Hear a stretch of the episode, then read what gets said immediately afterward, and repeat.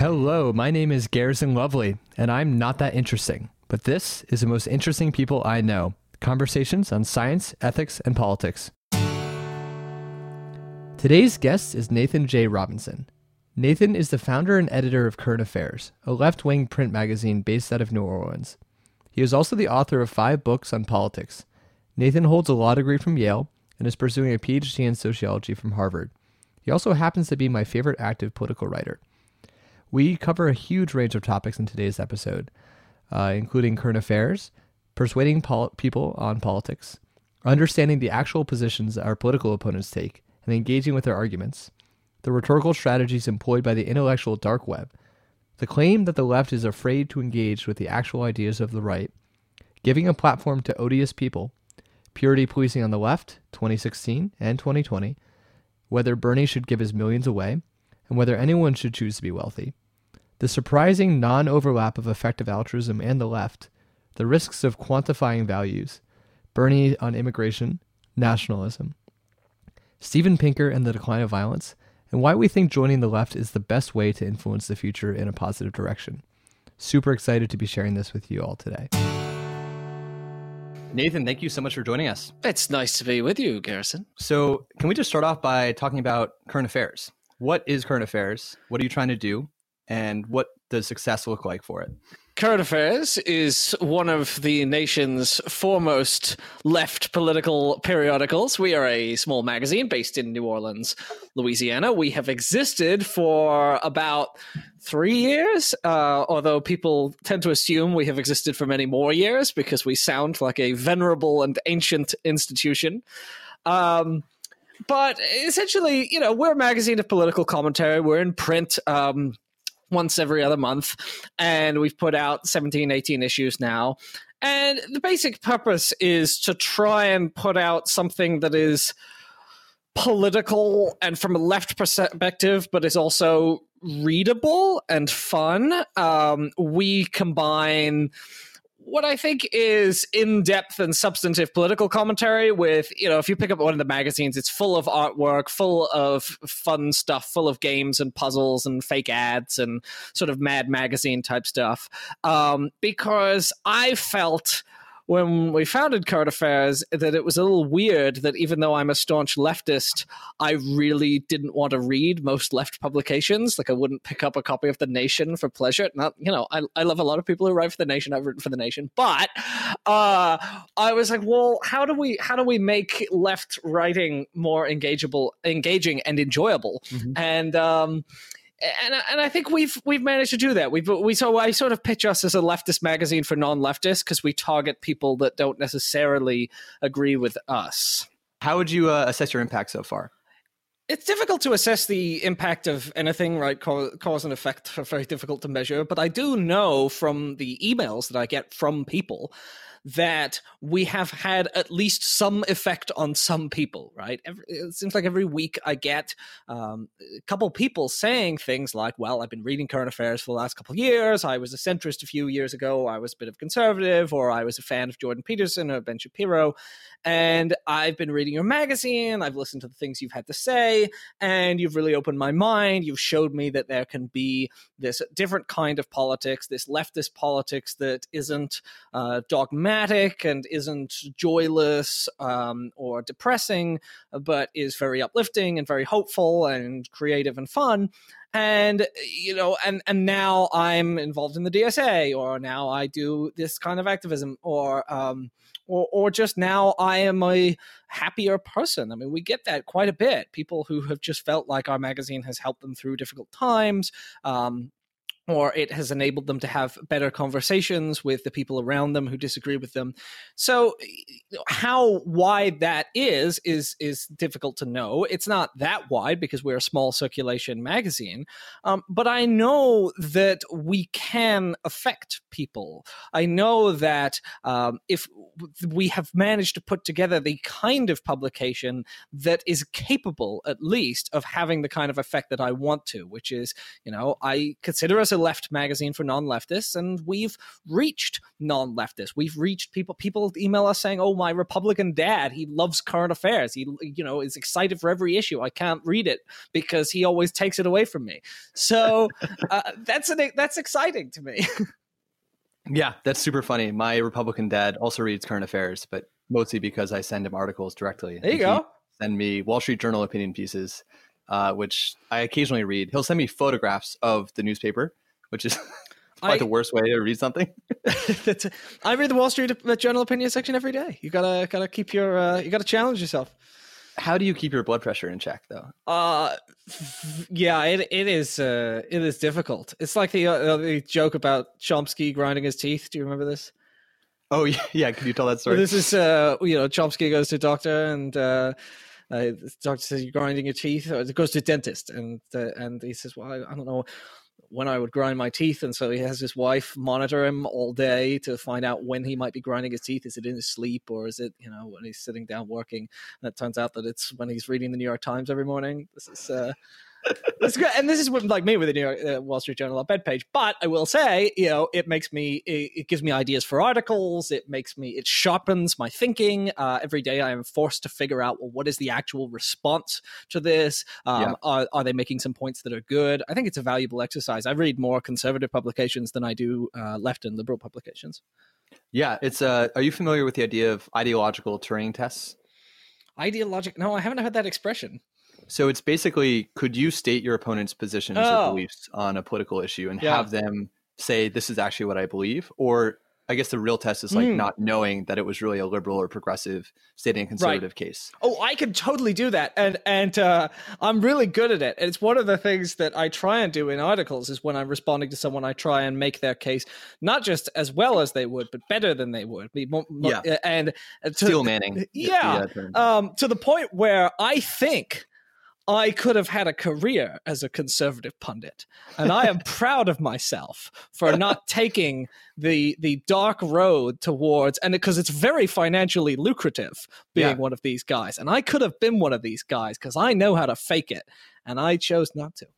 Well, you still got time. I mean, Hitchens didn't turn until quite late in his career. Yeah, you can always be one of those leftists who goes like, "I left the left and I was disgusted," and then you just go around and they pay you to go and denounce all of your former friends. Yeah, I mean, so this guy, uh, I was listening to the Ezra Klein show, which you know, Ezra Klein has some faults, but I enjoy the interview. He's a current affairs reader. Is he? Ah, uh-huh. that's, that's interesting. Um, so he had this guy on who was one of the founders of the Niskanen Center, this like centrist, oh, yeah. former libertarian, uh, you know, people, and they were talking about like the psychological profiles of you know different political groups.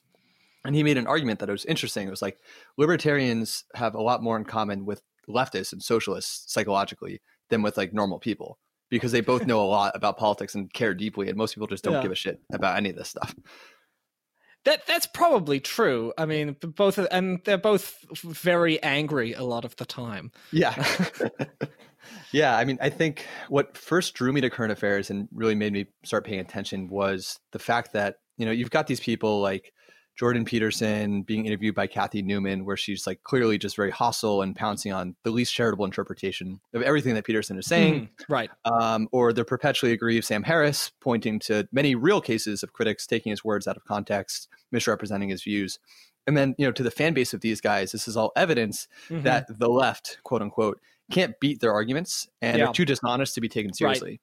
But then I, I, saw, you know, you wrote these very long, you know, takedown pieces of Ben Shapiro yeah. and Jordan Peterson and Sam Harris, and I was like, oh, they're actually engaging. Um, yeah. What, do you think of that, like criticism of the left? Broadly Well, yeah, it's it's frustrating because because they're sort of right in many ways, where they say, oh, well, the left refuses to engage with us substantively, or the left is distorting what we're saying, um, or they they won't have a, a have a discussion with us, and to some degree that's true but they use that to claim well that's because they don't have any arguments. And that frustrates me because i have arguments. You know many of my smart friends have arguments. They've thought about these things very very seriously. And so uh, i want to come out and say well okay but that's not all of us and ch- and sort of call their bluff and say all right look you want to have a discussion let's have a discussion. I will write out what I think are the fair criticisms of your position, your writings, your speeches, and and then you can respond to that.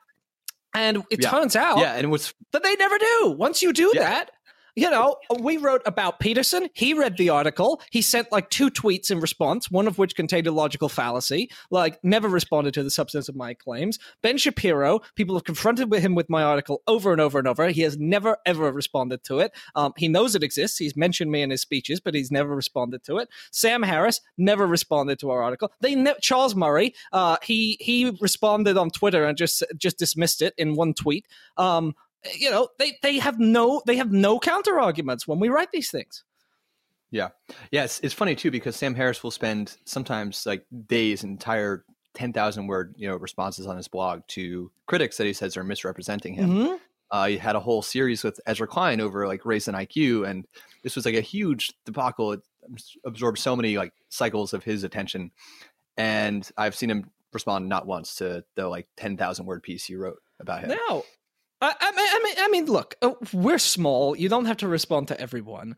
Um, but when it's clear that they know about the, you know, I don't know that Sam Harris has seen the article, but I know that, for example, Charles Murray has seen the article we, we wrote about him, and he had a long response to the Southern Poverty Law Center's uh, profile of him when he, where he quite correctly pointed out that they were distorting things in his work. But I was very careful not to distort things in his work. I was very careful to say, you know, he he doesn't say explicitly that the um, uh, the testing IQ testing gap uh, across racial groups is purely genetic. He says, you know, X, Y, and Z. Uh, but I still think he's a racist because of this, that, and the other.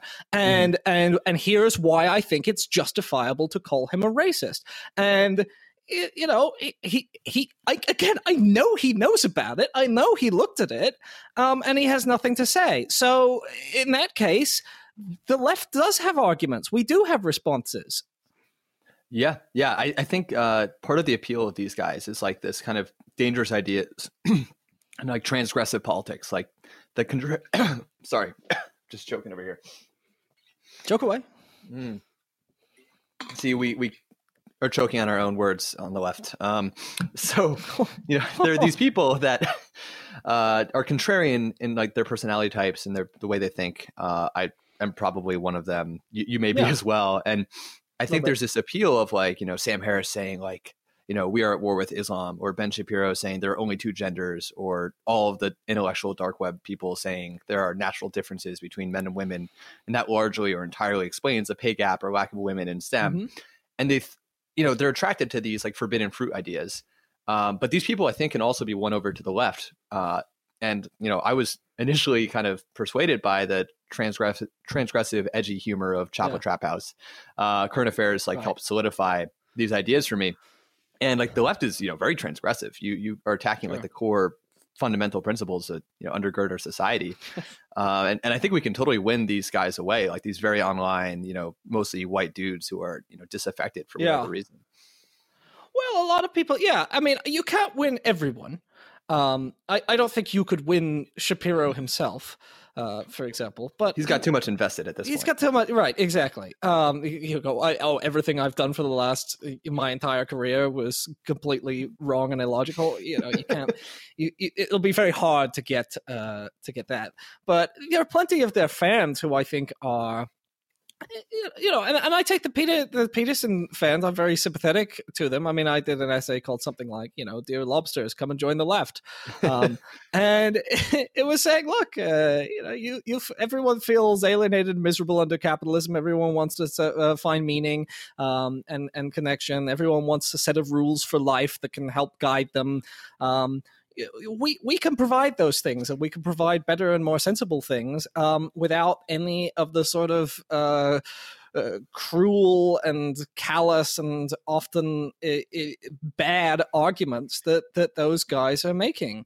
Um, and and also asking those people to look seriously if you care if you really do care about facts and you care about reason then don't just look at who's who's using the words facts and reason. Think critically about the arguments that those people are making. So for example um, uh, natalie wynn contrapoints uh, mm-hmm. made a video explaining very clearly why ben shapiro's perspective on trans people was wrong right? And she says it's because he's he's not really understand. He thinks this is a debate about biology, but actually we agree about the biology. It's a b- debate about how language should be used, and he doesn't really understand that it's about you know when when you should change words because words change to describe particular things. And she has a, she lays it out all very clearly. Now he's never he's never responded. He's not going to debate her about this, because she she would crush him because she's right, right, and she's sensible, and he's not listening.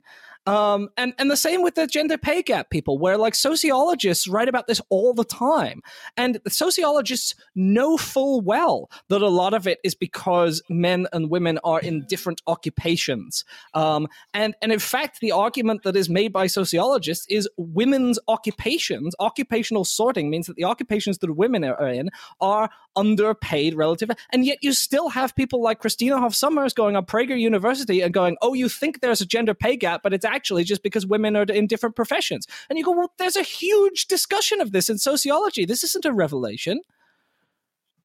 Yeah, yeah, it's it's actually like Michelle Alexander in the New Jim Crow discusses like differential crime rates among you know racial groups. Yes, and if you look in like drug use, like there's actually like no real differences, but within like you know violent crime, there are like real differences, and we can say it's like whether it's reporting, but like with you know some things like murders, it's like there's it's probably going to be reported, but yeah. you can still have a sociological explanation for this yes. that like doesn't rely on like but, racist essentialist beliefs. No.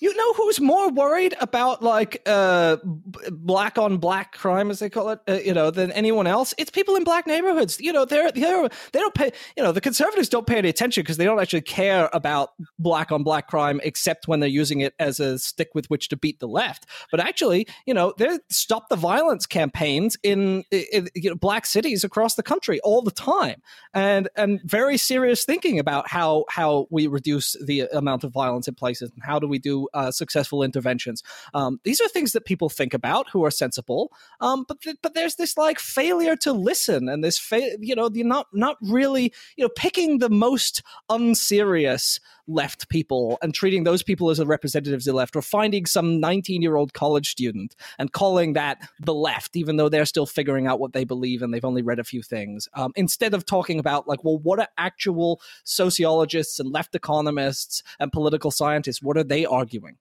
Yeah. Yeah. This is like uh, uh, my old boss was when Amazon lost the New York City campus or withdrew, actually. Um, he was like, very upset about it. He had real estate in in you know Greenpoint, and he was like, the people in the forums on Facebook are like such idiots and making these terrible arguments, and like you know, because they wanted this thing to happen, and it happened, and they were bad and dumb. It was now bad that this happened, and I'm like, well, don't engage with their arguments. Like, there's an economist in our office who's talking about general and partial equilibrium and making a much more principled case about like, why the Amazon deal would have been bad for the neighborhood potentially. Yeah. And it's like you don't just get to pick like your your opponent and then say this is like representative of the thing I'm arguing against. If you want to be honest, you, if you want to just like score points and build a following, then it's like a great way to do that. Yeah, of course. I mean, there are always going to be. I mean, and which is why I don't you write articles about random conservatives I find in comment sections. I write it about the people who are selling a million books um, because they're the people that are that have influence and that are worth engaging in. But if you look at someone like uh, Dave Rubin, my current affairs uh, co-editor Aisling McCrea wrote an article about the Dave Rubin show, and she analyzed a bunch of episodes. And you know, here's a guy who says he's interested in debate and discourse, and his whole thing is, oh, why won't the left engage in it? Uh, but I mean, there are plenty of leftists he could invite on his show who he doesn't have on his show. The only mm-hmm. time he has leftists on his show is when he wants to speak to these, like, I'm a leftist, but I don't like political correctness leftists. He ha- he'll have those people on to talk about political re- correctness, but to talk about like actual left political beliefs or to talk about you know racial and social justice and try to get a defense of those things um, they, they just pretend that serious people don't exist when they do. Yeah. No i, I think uh, i mean so would you if ben shapiro or dave rubin wanted to come on the current affairs podcast what would you do? Yeah of course of course. Yeah And and so some people would say you're giving a platform. I mean, Dave Rubin is like I don't know quite as much about him. Yeah. but I think he's like a little bit less Yeah. objectionable than like Ben Shapiro and his comments Yeah. about you know Palestinians. Yeah, definitely. And so, so what would you say to those those left critiques? Well, they already. I mean, I, I, it's kind of absurd to me, right? Because they already have a, such a huge platform. Like, I'm not the reason that one of those people that gets heard. They have millions of people listening to them already, and what I am able to do is get them onto a different platform where I can actually, hopefully, if I if I do my homework and do my job right, uh, can make them look silly and can expose uh, can, can expose them for what they are. Um, and I think that's extremely beneficial. You know, people. I, I think this argument was really settled with like the the Bernie Sanders on Fox thing recently, where like people are like, oh, don't go on Fox, you're legitimizing them. And you're like, well, Fox is already legitimized completely. They're like the number one cable station in the country. Like, and so the question is, can you use this to achieve the desired political effect that advances your causes? And I think Bernie showed that yes, if you do it well, you absolutely can. Yeah, and so so what I'm hearing here is a very pragmatic case, but Mhm. you know current affairs and like I guess the very far left is seen as like purity police sometimes, especially when Mm. talking about candidates. So how do you respond to like, oh, you know, no candidate will be good enough for them. You know, they don't even want a president to exist. Like these people are completely unreasonable and, and can't be trusted. Well, I'm pragmatic. That's why I'm supporting, you know, Bernie Sanders and not Mike Gravel or Noam Chomsky. You know, I've like I, I Bernie Sanders is my compromise. I feel as if I'm being very reasonable here, but um, but no, I, I, well, I mean, one of the arguments is, look, uh, I. I think they they're making a mistake when they say purity police because the argument that I was making in 2016, in February 2016, I wrote an article that said um, if the Democrats don't nominate Bernie, if they nominate Hillary, then Trump is going to be president. Yep. Um, and the argument there was actually um, this whole like purity versus compromise thing is misconceived because you think that compromise, the compromised candidate, is the pragmatic candidate. But that's not actually true. I mean, we know from polling that most Americans have roughly progressive beliefs, that they support a number of things on the sort of left progressive agenda. Um, the theory that the left has is that actually, if you run very sincerely on those values and you sell them to people well and you work hard, um, that is actually more pragmatic than having a politics that doesn't seem to stand for much or seems to buckle under pressure um, and that people can't really get excited and enthused about. And that, I think, was borne out a little bit in the 2016 election, where it turned out that the thing that looked pragmatic was not actually as pragmatic as people thought. And the thing that looked like purism uh, turned out to actually be pretty pragmatic, which is why this, this second time around, you have a lot of people who the last time were Hillary people who are now going, okay, well, I think I might get behind Bernie. Yeah, I mean that's actually me. I was, uh, you know, not a Bernie supporter in 2016, and it was for very principled, pragmatic reasons. Like, you know, I, I had an, an economist subscription for my 18th birthday. I was, you know, a neoliberal shill. Um, I, I was really like a social democrat if it came down to it, and Yeah. focused a lot on like criminal justice reform. But Sure. I, I didn't see the larger kind of picture. And after the election, I was just like, well, what the fuck? I, I Yeah, clearly was right. wrong. And I don't. There's some people like Peter Daou is a famous example of somebody who like you know came to Jesus. He's on the Bernie train now. Peter Chairman Daou. Daou. And but there's still these others um, like Brock and like these Obama campaign people who are mobilizing against the Stop Bernie thing, and it's like, what did we? What were you not paying attention? Like, what? How do you explain this like Yeah. You know, extinction level event for for your entire political project? Yeah, it, it it's true. Um, well, it, you could always come up with justifications and explanations. And in fact, you know, you could say, well, Hillary won the electoral college. It was a very close election. Uh, Trump stole the election. Uh, he cheated. Uh, it was James Comey. It was the Russians. It had nothing to do Yeah. with the failure of our political ideology. Which, you know, there are actually. Okay, it was a close election. Um, Oh, I mean, any one thing could have tipped it. Like Yeah. that's true, but it should not have been that close. It should have been like a steamroll election Right. against a, a terrible candidate who just sexually assaulted women and Like, like bragged about it. you know? yeah, even I didn't think think uh, towards the end, I did not think Trump was going to win because the Access Hollywood tape came out, and I thought, uh, this. Oh, he's toast. Yeah, yeah. He can't possibly win, really. And then and then he still won. Uh, and you think, well, without that, how how far he would have won by a lot. Um, he, or he could have. So like this was a complete disaster. And and so but there are of course the other thing is well how much of it was strategic mistakes on behalf of the Clinton campaign because it was not just bad in terms of uh, uninspiring political ideology. It was bad in terms of actual campaign tactical mistakes like yeah going to Arizona instead of Wisconsin, and yeah. and those things are fixable. So you could say, well, this was but this was because it was a badly run campaign, um, and I think so. I, I I mean I do think there is. The, in part, you have to argue that not just that the left perspective is more pragmatic, even though I think it is, but I think it's it's important to not just argue from pragmatic grounds because there is a certain eh, extent to which even if it were somewhat less pragmatic, I mm-hmm. would still be a person of the left, and I would and my argument would be, yes, it may be less pragmatic, but it's more principled and it's better, and we have to work harder because it's better. So yes, it may be less easy. Like if it turns out that the easiest way to get into power is to adopt all of the Republican talking points, right? Which is kind of mm-hmm. what Bill Clinton did. He, he yeah. did very well on this. And if it turns out that that's an extremely successful political strategy, is just you know run to the right, and then you'll pick off some Republicans, and the de- and the Democrats won't have anywhere to go. Um, you know, maybe that is the politically optimal strategy. Um, I just also happen to think that it's not a, a defensible strategy and that you know even if that's easy this this isn't supposed to be easy this is supposed to be about making the world better, not just getting into power. Um, mm-hmm. And so there is a degree to which I think you have to do the hard principled thing uh, rather than the easy pragmatic thing.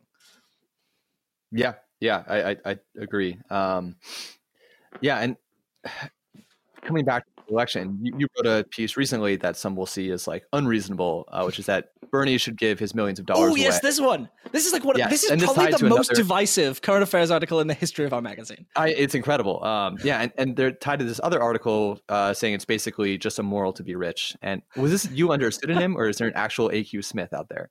Oh, AQ Smith was a teacher I had in high school, uh, and uh, he's dead now. Uh, but I I needed a pseudonym for that article because I didn't want to get the blowback personally, so I published it under the name AQ Smith. So, so I recently just read like a very prominent effective altruism person. Uh, he posted on Facebook back in August, and the had like 160 comments on it and they're all talking about like aq smith versus like nathan robinson and and it was just really funny because i'm like i'm pretty sure this was you um, yes, that was me. AQ Smith is me. I uh, this is the first time I think I have confessed this publicly. Amazing. Uh, breaking news. So, can you just lay out the argument for how it's immoral to be rich and like what implications this actually has, yeah. and then tying it to like why Bernie should give his millions away? I mean, I think this is uh, where a lot of the effective altruists come from. Is is very simple. It, it's a very simple argument, right? Which is that you know that being a moral human being in the world requires you to think about the uh, possible consequences of your actions, what you mm-hmm. can do to alleviate the pain of your fellow beings, human and the other animal. Um, if you are extremely wealthy, it means you have a lot of power over a certain set of resources. You are able to direct resources in one direction or a different direction. And so you have an obligation to think about what the optimal uh, direction for your uh, how, how to direct your choices. And mm-hmm. if you're sitting on a giant pile of money, you can help a lot of people with that money. So you have to. You are under a moral duty to do that because you can save lives. And if you can save lives and choose not to save lives, then that's probably probably makes you a bad person.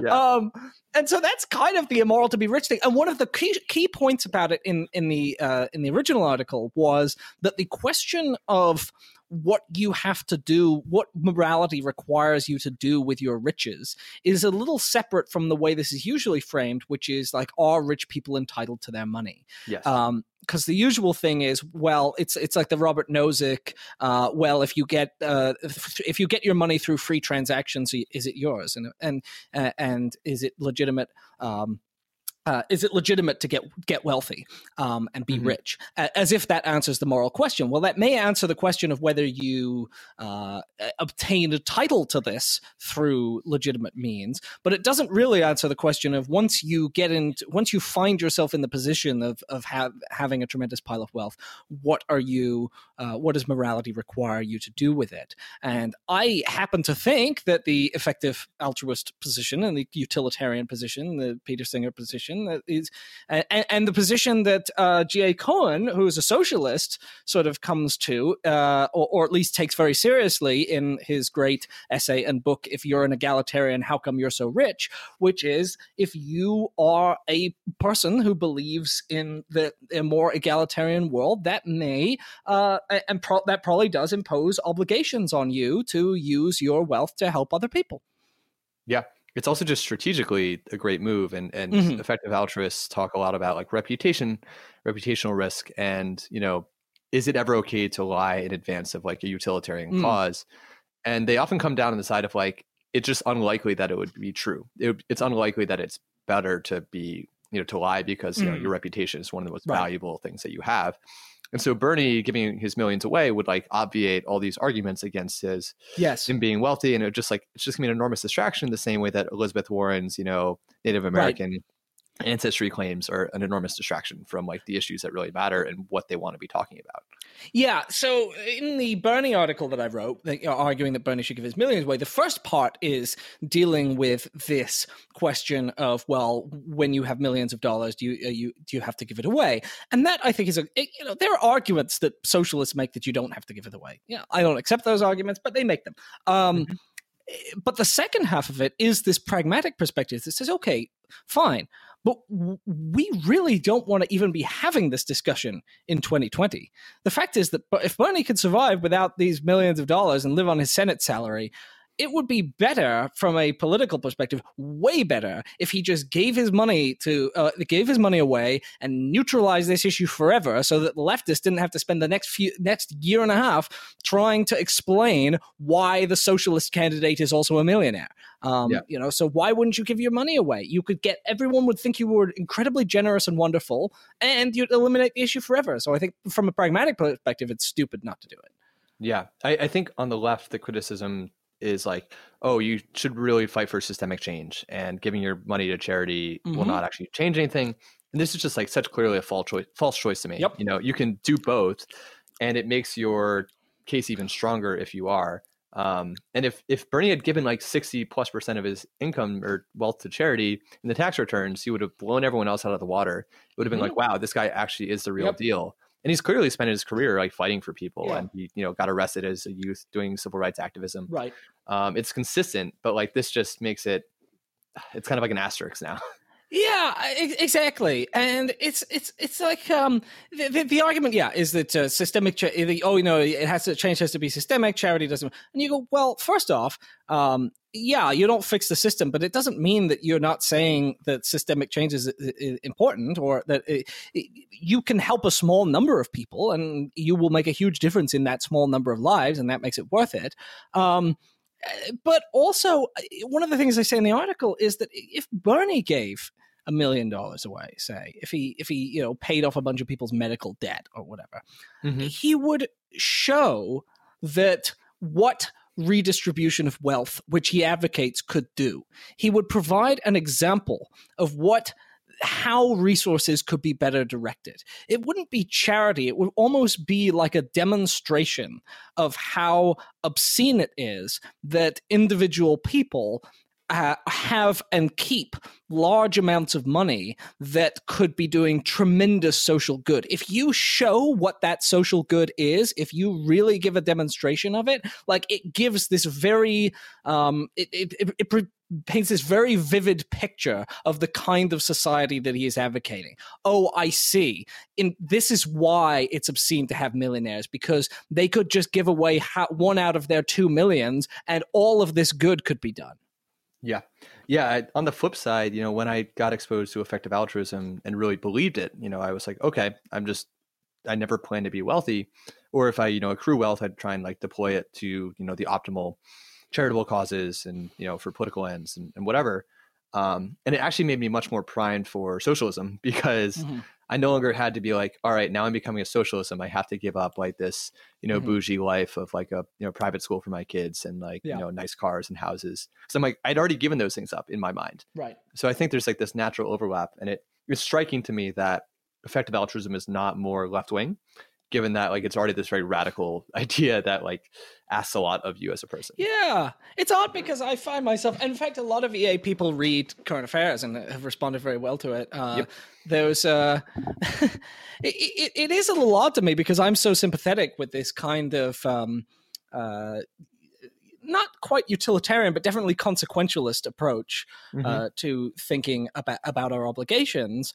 And yet, I depart from the EA community a lot politically. I was just reading, I forget where it was, but one of the main groups put out this like campaign guide for 2020. Oh my goodness, I, have read this as well. I, I wanted to talk about it actually. and the uh, the recommendation was that Cory Booker is the mathematically optimal candidate to vote for. Yes. Yeah. So I, I spent a really long time reading this and like posting critiques on a Facebook. Page. Who put it out? Uh, this guy Kyle Bogosian. Um, and I've actually met him at an effective mm-hmm. altruism mm-hmm. conference. Um, you know, really smart guy. You know, he put in a ton of work. Mm, oh really. yeah. It's like for for the listeners, it's like this 80 page document that explains this Excel model that you can download and like tweak, um, and it you know goes through all these different political causes and and all the candidates and what their kind of perspective is on it, mm-hmm. and like weights them based on importance, and then the candidates like goodness or badness of their policies from like a utilitarian standpoint, taking into account like animal welfare, you know the welfare of people who are not Americans, all this yeah. stuff, and it ultimately comes out to recommending Cory Booker. The first go around, it was like this guy from New Jersey. I, some guy who's like in the last place. I forget his name. Do, do you know who I'm talking about? Like this uh, moderate. I can't even remember him all. Yeah, yeah. So then Cory Booker, and then like Bernie was rated like I think below he, Joe Biden. He was very low. yeah, yeah. And I was like, I was reading this. I'm like, what the fuck? Why is this so wrong? And I'm like, okay, you know, this person did do his homework. Why like do I disagree? Mm-hmm. And I'm curious to hear your thoughts, but my my yeah. disagreements were like mainstream economists were like a big driver of what was whether a policy was good or not. Yeah, yeah. So, um, just first, there was something really funny in this document, which is that he has like at the beginning there's a list of source explanations of the sources, mm-hmm. and w- one of the sources is current affairs, and he describes current affairs, and he says current affairs uh, it's a commentary site that publishes mostly rhetoric, not almost nothing of substance. so, so, that was that was because of me actually. I, I oh, really? on the second edition, and I pointed him towards your Pete Buttigieg article, um, and and then he was like, I read that, and I looked at a few other current affairs pieces and, and, came to that conclusion. I told him to read Chomsky as well, and he like uh, is going to take that into account, I guess. What I loved though is that it said that about current affairs, and then like all, uh, and then like the mainstream media was listed as a as a, as another category of source, but it was like current affairs was e- equivalent to all of the rest of the news sources. He's so one source, current affairs, one source, the mainstream media. And I was like, well, he may think we're totally, totally lacking in worthiness of respect, but at least yeah. thinks we're significant enough to warrant inclusion.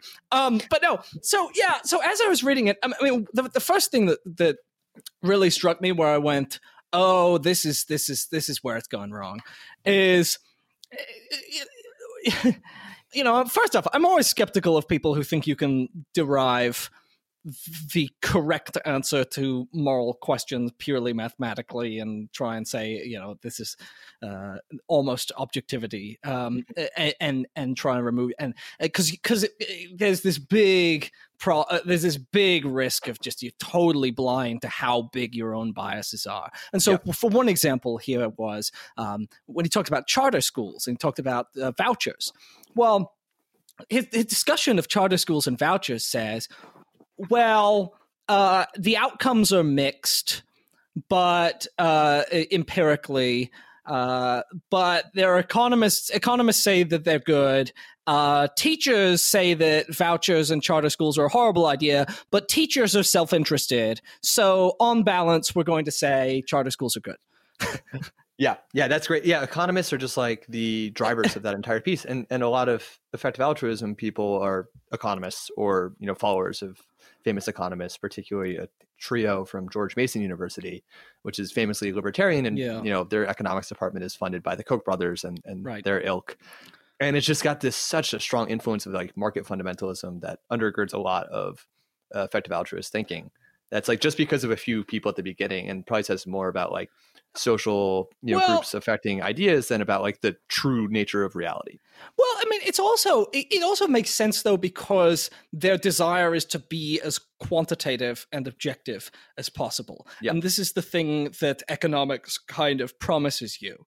Um, and and one of the, the the reasons that this goes so wrong in education is because it ends up maximizing quantifiable outcomes and totally ignoring outcomes that are very, very difficult to quantify. So, mm-hmm. if you look at the pro charter school studies uh, that come out of say there's a the, the, the Walmart the Walton family funds this pro education reform think tank at the University of Arkansas and I was just looking at one of their studies um, and it's terrible. It's really poorly done. Um, and because all it does literally is it says how much money do we spend on charter schools versus how much money per student do we spend on public schools and what are the resulting reading and math scores? And it says ah charter schools you spend less money and the reading and math scores are higher therefore charter schools are better.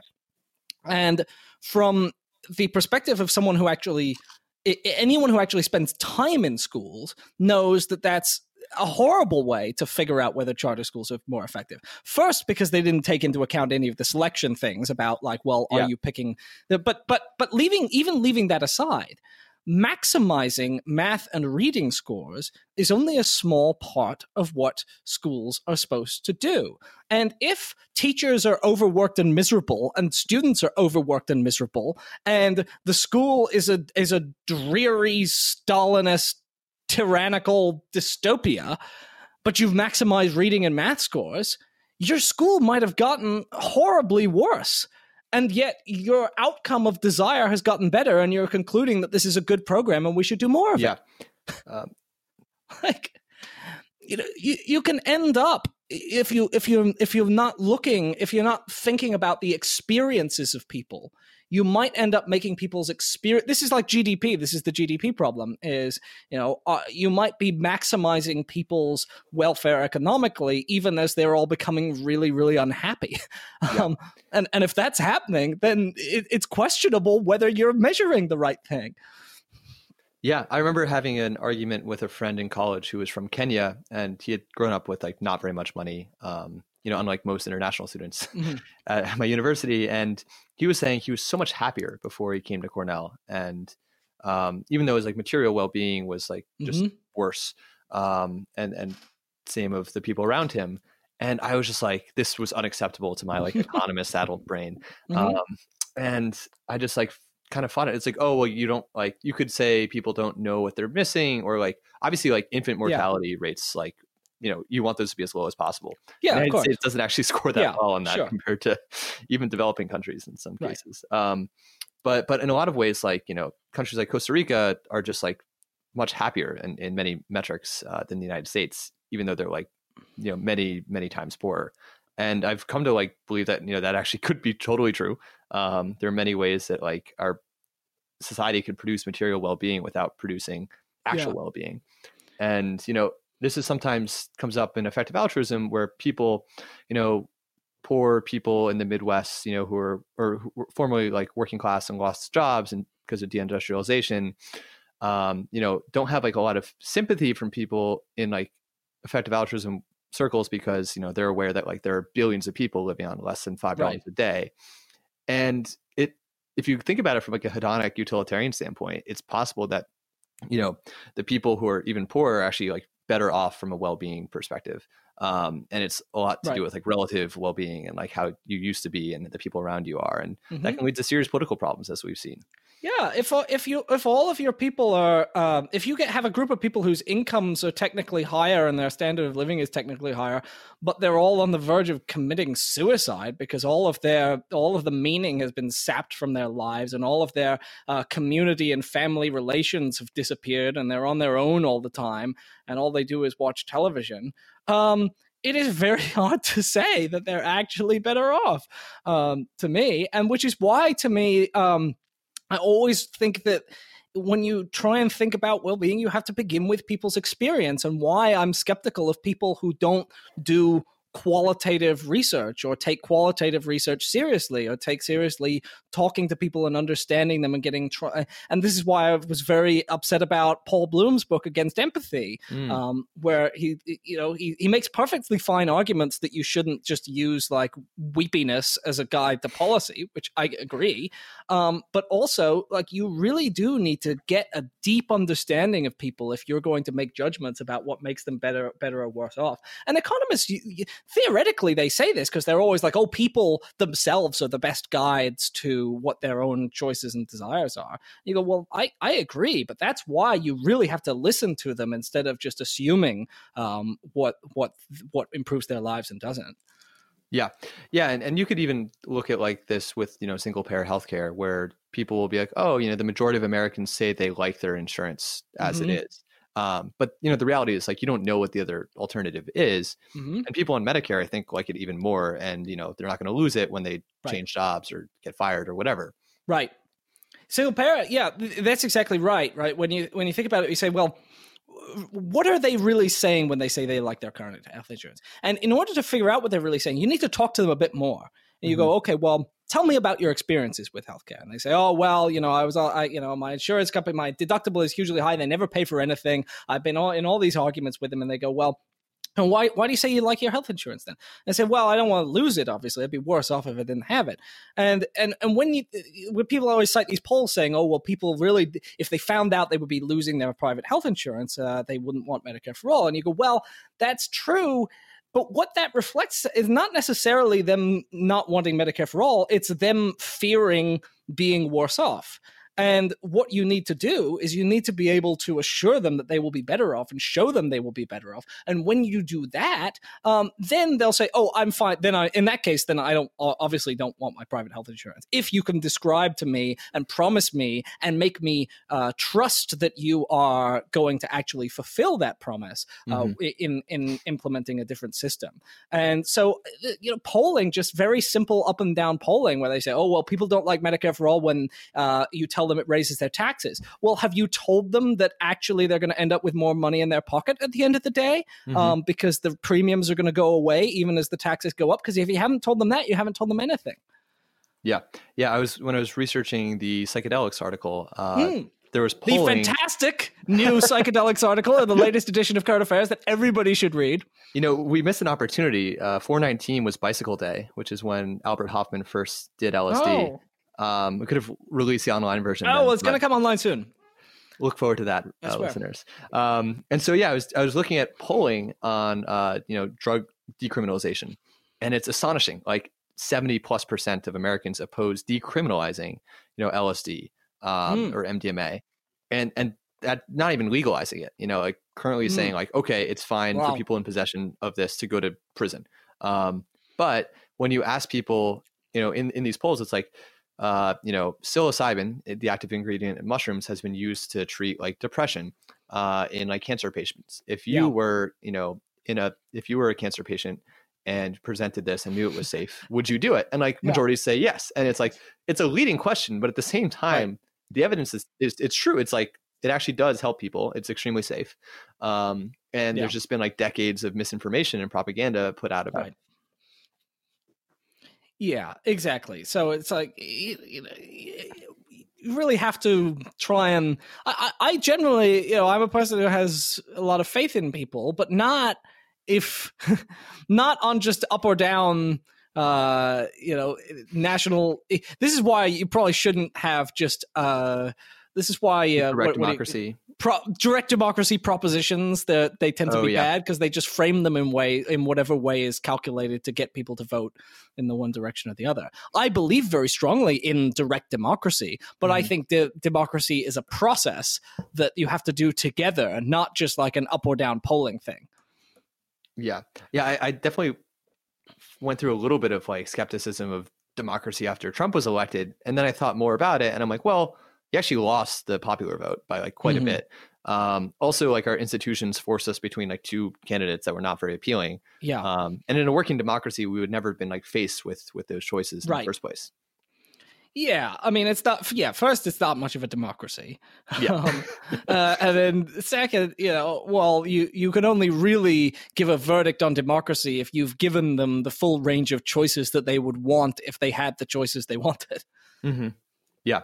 Um, I want to circle back to some international uh, considerations and like Bernie Mm. Sanders' recent comments on immigration. Oh God, Um, yeah. I haven't followed super closely, uh, but I, I read this article from 2016 about how conservatives like Bernie on immigration, like Steve King saying like nice things about him. Mhm. And it's like when Steve King is saying nice things about you, you should Mhm, probably and culture your position. Yeah, yeah, right. Um, so can you just like state some of the stuff that Bernie said recently and then like why the left finds it so objectionable? It's bad, you know. it's bad. Uh, I mean, he he said. I mean, he so first he says what he he's often saying like, "Oh, I'm not for open borders," which Mhm. i i- it's unclear quite what that means. Right? Everyone throws around open borders and. Uh, it- it- and he, he, you know, he was in an interview with Ezra Klein. I think he said, uh, oh, oh, "Open borders. That's a Koch brothers position." Yeah. And those of us like me who believe in the free movement of people and are pro open borders, we can wince at that. Um, but because most people aren't pro open borders, so that's not particularly radical. But he also he says things that are just also like even from a more moderate immigration perspective, very frustrating and you know problematic to use the fashionable term. Um, like when he went on the Daily Show recently, he said something like the quote is something like, "Well, if you if you opened up the immigration system too much, you'd have all these people from China and Vietnam and uh, you know, he cited a few other countries, non-European countries, Mhm. right? And honestly, and Mexico, and and he- and honestly, it sounded kind of racist because it was distinguishing the countries that he picked as the countries that we should be afraid of having too many people were all non-white countries, Mm. and so in doing so, he reinforces the Trumpian idea that there is this kind of horde of non-white people just waiting to flood this country and do devastating damage to it. And and and he also uh, in a recent thing on immigration said something like building more detention centers. And it, i think it is fox news. It was on his fox news appearance. He said we should build more detention centers i think. And um and and we shouldn't build more. We've already got a lot of people in detention, and we Yeah. need to be letting them go, Yeah. um, not detaining more of them. And uh, and and so he doesn't talk about immigration in a way that r- really effectively undermines the Trump myth about immigration. And that Trump myth is becoming very common and it's very dangerous. I just read an article about this uh, because the New York Times uh, ran an article that said like the border is there's a border crisis where the, we can't we just can't handle all the people flowing in. And it turns out that that's that really isn't what's going on uh, when you deconstruct it, but but among liberals and conservatives there's this narrative of like this unsustainable immigration problem and it frustrates me as a leftist to have the left candidate uh, kind of contributing to that Yeah, yeah, that article is amazing. Um, basically detailing how the New York Times is, you know, how to manufacture a crisis. mm-hmm. Um, yeah that, oh yeah was that's the what, title. Mhm. And uh, yeah, I mean, you look at like they're like saying, "Oh, we've never seen this many immigrants like flowing to our borders like in the last like eight years." And you look further back, and there's like orders of magnitude more people are coming in, and you know Yeah. people are just being let out right after you know their judicial hearing or whatever. And it's like, so you think they should just be held in jail until they can be processed and just for immigrating in the first place? And there's all these like latent assumptions, um, and this is like the reasonable position, you know, coming from the New York Uh-huh. Times, the paper of record.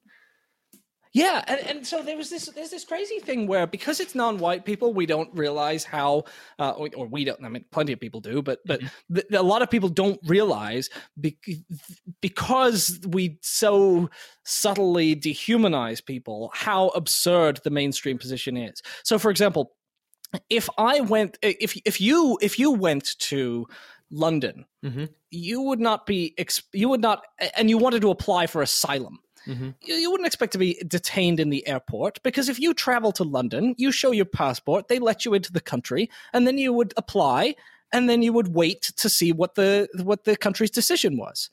Right? The mm-hmm. idea of detaining people before letting them into the country is very strange. With asylum seekers, these are asylum seekers that we're often talking about with, with this wave of, of immigrants at the southern border. There are people who are applying for a to be granted a legally guaranteed under international law status. Now the question is, well, if you don't have any reason to think they're a danger and if they're applying for asylum, why wouldn't you just let them into the country until you process their application the same way that if I go to any country around the world, I expect to show my passport and be admitted? Yeah, Yeah. I mean, there's just this like by default, you're a criminal if you're not American, and specifically if you're not white. Um, But we- it's we like the don't want that. assumption made by yeah, it's it's it's We just- expect that we could just travel around the world and anyone will let us in. yeah. I mean, it's there's so many people I think who've just never experienced exclusion of any type um, Mhm. that don't realize how just personally awful it is, and especially if there's like real consequences. Like, um, you know, this is an extremely bougie example, but my parents were flying first class and I wasn't, and I wanted to go see them on the plane, and they wouldn't let me up. I was like, "Well, fuck you, man! They're my parents." Your Um, parents made you fly coach? Yeah, yeah, they did. Um, which like we should all fly coach. I mean, realistically, um, no, nobody should funny. have first class, but the class struggle on the airplane was real. No. yeah, everyone should have first class. Oh, I the luxury left to this position. I, I Mhm. agree. Yeah, yeah. As long as it's environmentally sustainable, uh, Which it isn't. no, absolutely not. Um, yeah, no, it's. I, I mean, it's it's like the Chomsky position of like, just imagine, you know, any other country did to us what we do to everybody else, and like how ridiculous it would seem. Like, Americans just assume they could go vacation in Acapulco. They don't think they're going to have any like hassle. But if Mexico started going, I'm sorry, we're not letting in Americans, they'd be they'd be, they'd be like, what the hell? That's crazy. You're not gonna you're just not going to let us in. Yeah, I mean, it's, it's chauvinism, right? Like it's just assuming that because of your status as an Yeah. American, like American chauvinism still undergirds like American politics. You know, it's Oh, just taken yeah. as a given. And I think Bernie is just a product of you know American politics. He's been doing it for thirty plus years, Yeah, and that's true. um, it's probably just very hard to change out of the America First like assumption. Yeah. Oh, I, I know because that's I mean this is what I mean this is like been Chomsky's entire career is pointing out just just how much we fail to th- ask the question okay but what if it was them instead of us how Mhm. would we apply how would the thing that we're saying ap- apply right now Yeah, if if someone invaded us under these justifications how would we feel about it and we go oh that would be ridiculous um you know if if Yeah. if north korea said that we were a threat because we have 4000 nuclear warheads we, you know, well, Yeah. well, we are objectively a threat. Why can't any country? yeah, right. Why can't we be treated as an existential threat to the planet? We clearly are. Yeah, yeah. I mean, we when you start when you first start looking for this, you start seeing it everywhere. Uh, I picked up this book called Legacy of Ashes, and just Mm, forward. book. It's yeah, it's it's by this. It's about the CIA by a New York Times reporter. I, I did not read it, but I read the forward, and he talks about how the CIA has failed to keep Americans safe and has gotten Americans killed, and makes no mention of like the millions of people that the CIA have been, you Yes. know, uh, party to their, their murder, uh, you know, over the last like 60, 70 years. And it's just like astonishing to me because I mean, in your article on the Vietnam War, uh, you Mm. go out of your way to make it about the Vietnamese people who were like overwhelmingly the victims by orders of magnitude. It's it, it it's incredible because I I googled Vietnam how many died, and Mhm. just to see what will come up, and it and the the first answer that came that Google came up with the answer was um Like 56,000 Americans. right? fifty six thousand Americans died Yeah. in Vietnam, and you go excuse me I didn't ask how many Americans died I said Vietnam how many died, and Google is yeah, Millions. Google chauvinism. millions of Vietnamese people died, and you still see this in talking about people talking about the Iraq War, people talking about the Vietnam War. Is oh look at the this many Americans were killed, and you think, well, that's true, but the Amer- also the Americans were soldiers. Um, Vietnamese casualties were far worse um, mm-hmm. because they're innocent civilians in many cases yeah. hundreds of thousands of innocent civilians now you know i don't like it when soldiers die either but but you know soldiers have weapons and and so there's a sense generally that there's a more uh, more legitimate targets than yeah. civilians yeah, no, it's it's, it's astonishing, and and like when you, I think you also had a piece on media hierarchy of victims, um, which if you haven't yes. seen Nightcrawler is a great movie, uh, kind of about this as well. No, what is that? Uh, it's a Jake Gyllenhaal movie about the kind of like disaster media, like covering crime, hmm. um, mm. and you know, talk, talking a lot about how like you know brown and black people getting murdered doesn't get like TV, but like, you know, a wealthy couple, wealthy white couple in an upscale neighborhood getting murdered in their homes is like a huge story. And getting the first footage on the scene is like extremely valuable. Um, it's, yeah, it's great. It's actually like the main character is basically hmm. capitalism mm. distilled. yeah. Uh, yeah. I, I, mean, this media hierarchy of victims article I wrote was, um, it was uh, about the really blatant way. I mean, we all know this, right? We all know that a death uh, in a different country is valued differently by the American news media as a death in our country, and we kind of accept, oh well, you know, that's because the U.S. media reports on our country. Um, but it really is striking when you actually try and quantify it, as some people have. Um, you know, you can measure just how many African lives are worth one Canadian life to U.S. media. Mm. Um, in terms of in terms of amount of amount of coverage in, in similar kinds of catastrophes and it's disturbing because if you're a humanist and you believe that all lives should be weighted equally this really distorts people's understanding of what's going on in the world and it has policy implications like for example um, my colleague Brianna Rennix, who writes on immigration and is an immigration attorney, she and I wrote an article about drug violence um, in Mexico. And the violence along the Mexican border has been so severe for the past few years. I mean, tens of thousands of murders per year and none of it gets reported. Like if it were if it were ten feet on the other side of the border, yeah, it would all get reported on the U.S. news. But because it's on the Mexican side of the border, even though it's like a stone's throw from the United States, sometimes quite literally, like that. That's how close we're talking. Um, it just doesn't get covered at all. And this is a huge humanitarian crisis. It should affect all of our thinking about drug policy, and it doesn't because Mexican lives. Uh, you know, Mexican American lives in, in, in, America would get you know more reported, not as as reported as white lives, but Mexican lives just negligible to the U.S. media. Yeah, yeah. I mean, there was a period of time where El Paso was the safest city in America, and Juarez, its bordering Mexican counterpart, mm-hmm. was the murder capital of the world. Um, and yeah, it was not reported. I, I, took a class on cartel literature, and that was the only reason I knew this. But um, it's astonishing, like how many people have been killed by largely our yeah. policies. And right. uh, U.S. military has supported and trained, you know, cartels that they were originally going to fight the cartels and just defected, and then use special forces training to carry out even more gruesome murders. It's good and stuff. our demand for for yeah. drugs. Oh, right? all, all, Why is it happening on our border? Because it's the product is flowing to our country. So you yep. we, we have we have the there's blood on our hands here in every, in many many ways.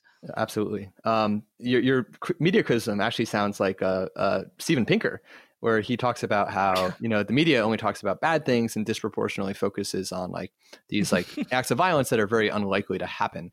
Um, right.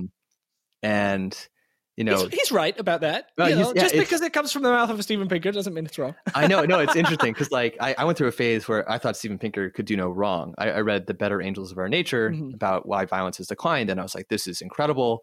Um, it is like a very impressive piece of, of work in many ways. Um, yeah, I wrote a very long review of it, and like my criticisms were, you know, it doesn't, it's it defends American imperialism, it defends like the Iraq right. War, like not not saying it was a good thing, but like oh well, you know, it was an unstable country, and like when Saddam died, a lot of Mhm. people would have died anyway. Or Vietnam, like I don't know how he downplayed it.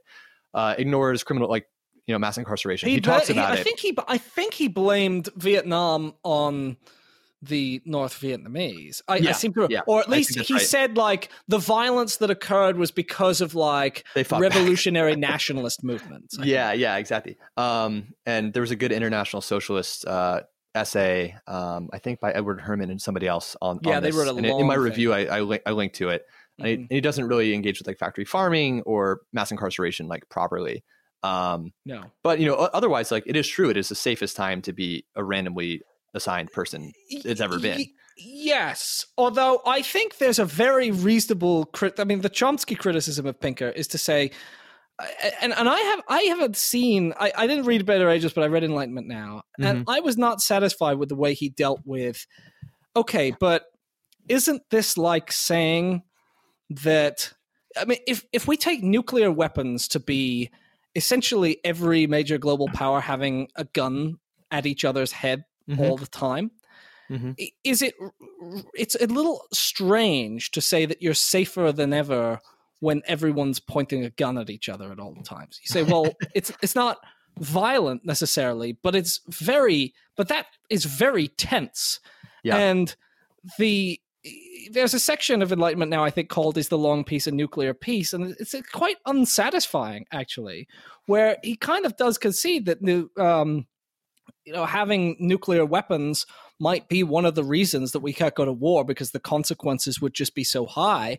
But that to me just like pointing a gun at someone and not firing it is still kind of a violent act.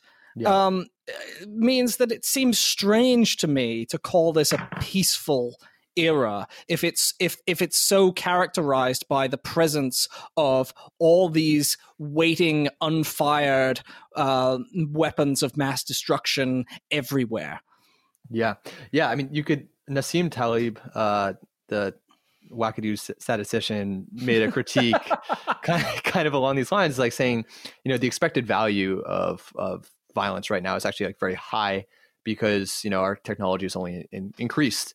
Um, Mhm. So if you like look at you know the probability of global global nuclear war uh, and multiply it by like the consequences, you know, that's the Mhm. expected value of like violence, I guess. And Mhm. it's it's you know higher maybe than it's ever been, or probably peaked around like the Right. 80s. Um, and yeah, the thing is like we don't experience that, so right I, I don't know. There's so many things, so many ways in which did we could Pinker all respond to that did he have a counter argument to that Uh, the the Taleb like it was kind of he said he was not making claims about like the future.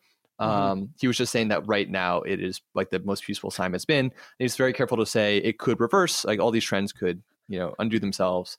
And there's some evidence that that has been happening. Like there's a counter enlightenment kind of going on right now in the West with like the rise of Trump and Brexit. And But- all, like, yeah, he always says, "Oh, I'm not predicting the future," but then then you go, "Well, then I'm not sure how valuable the claim is," because Mm. then you could say, like, "Well, 1930 is a very peaceful."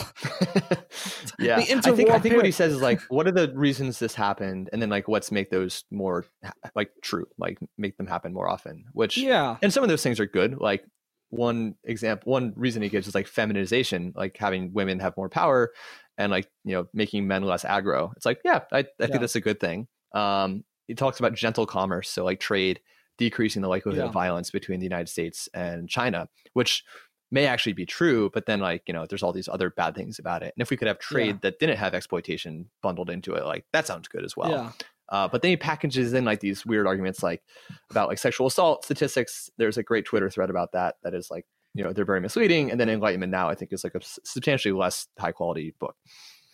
it, it's just bizarre to take the most to tense and dangerous possible situation and the point at which we're at the highest risk ever of destroying our entire world and and and talk about decline decline of violence um, because it might be correct but it's just an odd way to frame the present moment i think Yeah. Yeah. I, I think you don't want to be too pessimistic. And that's something No. I think Current Affairs does very well. Is like I'm I not, come away yeah. uplifted after each episode. Um, and I think we should be honest that like the past sucked. like the past really sucked for almost everybody. Oh, God, yeah. Uh, I watched the Ballad of Buster Scruggs last night, and it's like you know it's a silly like Coen Brothers movie, but like man, the past really sucked.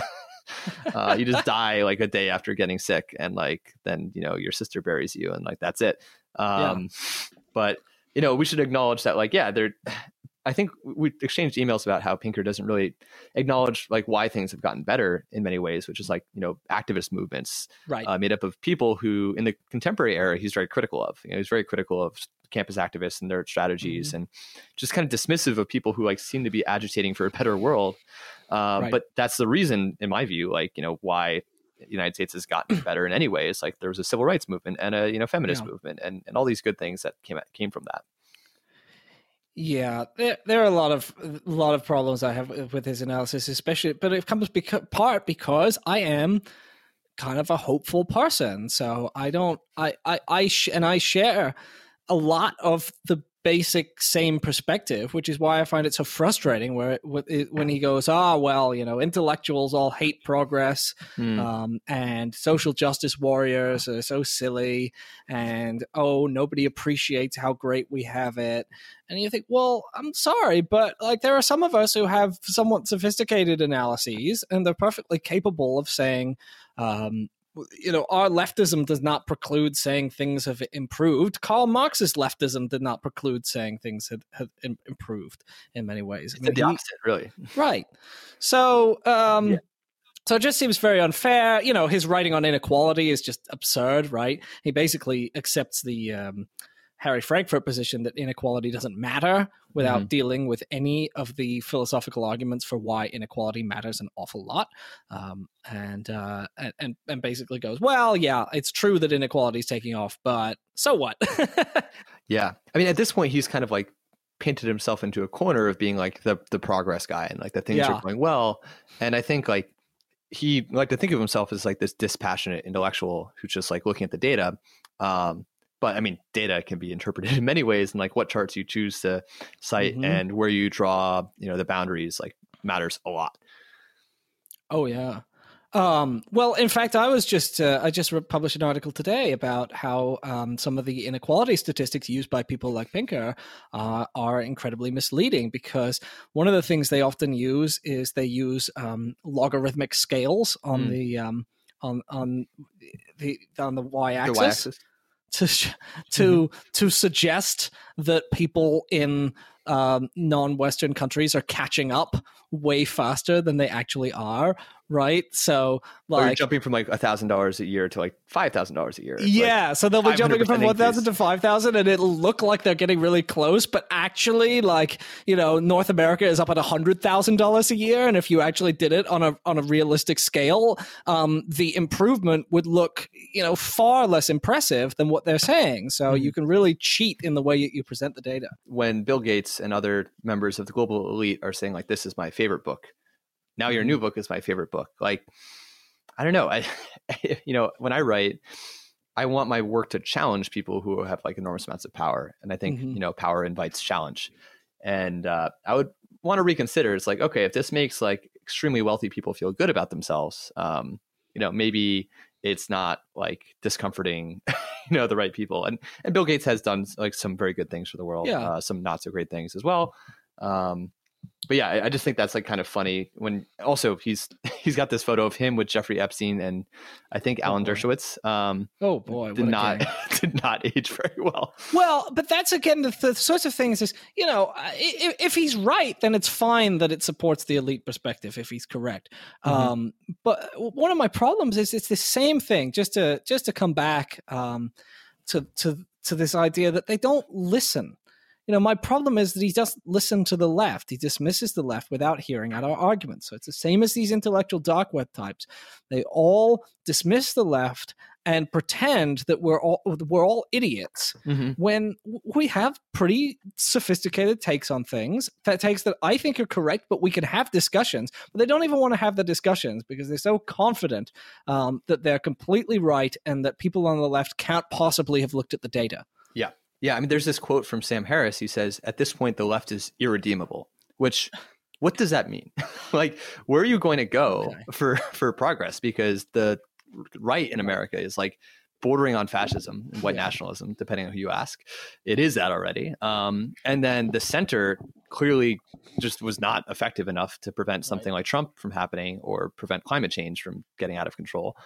And right. you know, I, I, say this to my friends in effective altruism who are skeptical of the left. They'll be like, "Oh, you know, the left isn't sufficiently like rooted in evidence, or you know, maybe not sufficiently open borders." Actually, um, to which I'm like, "Okay, then like get involved, make yeah. arguments, change it, because right. like this this train is leaving the station, and it's our best shot, I think, at you know, making this planet livable and humane and just."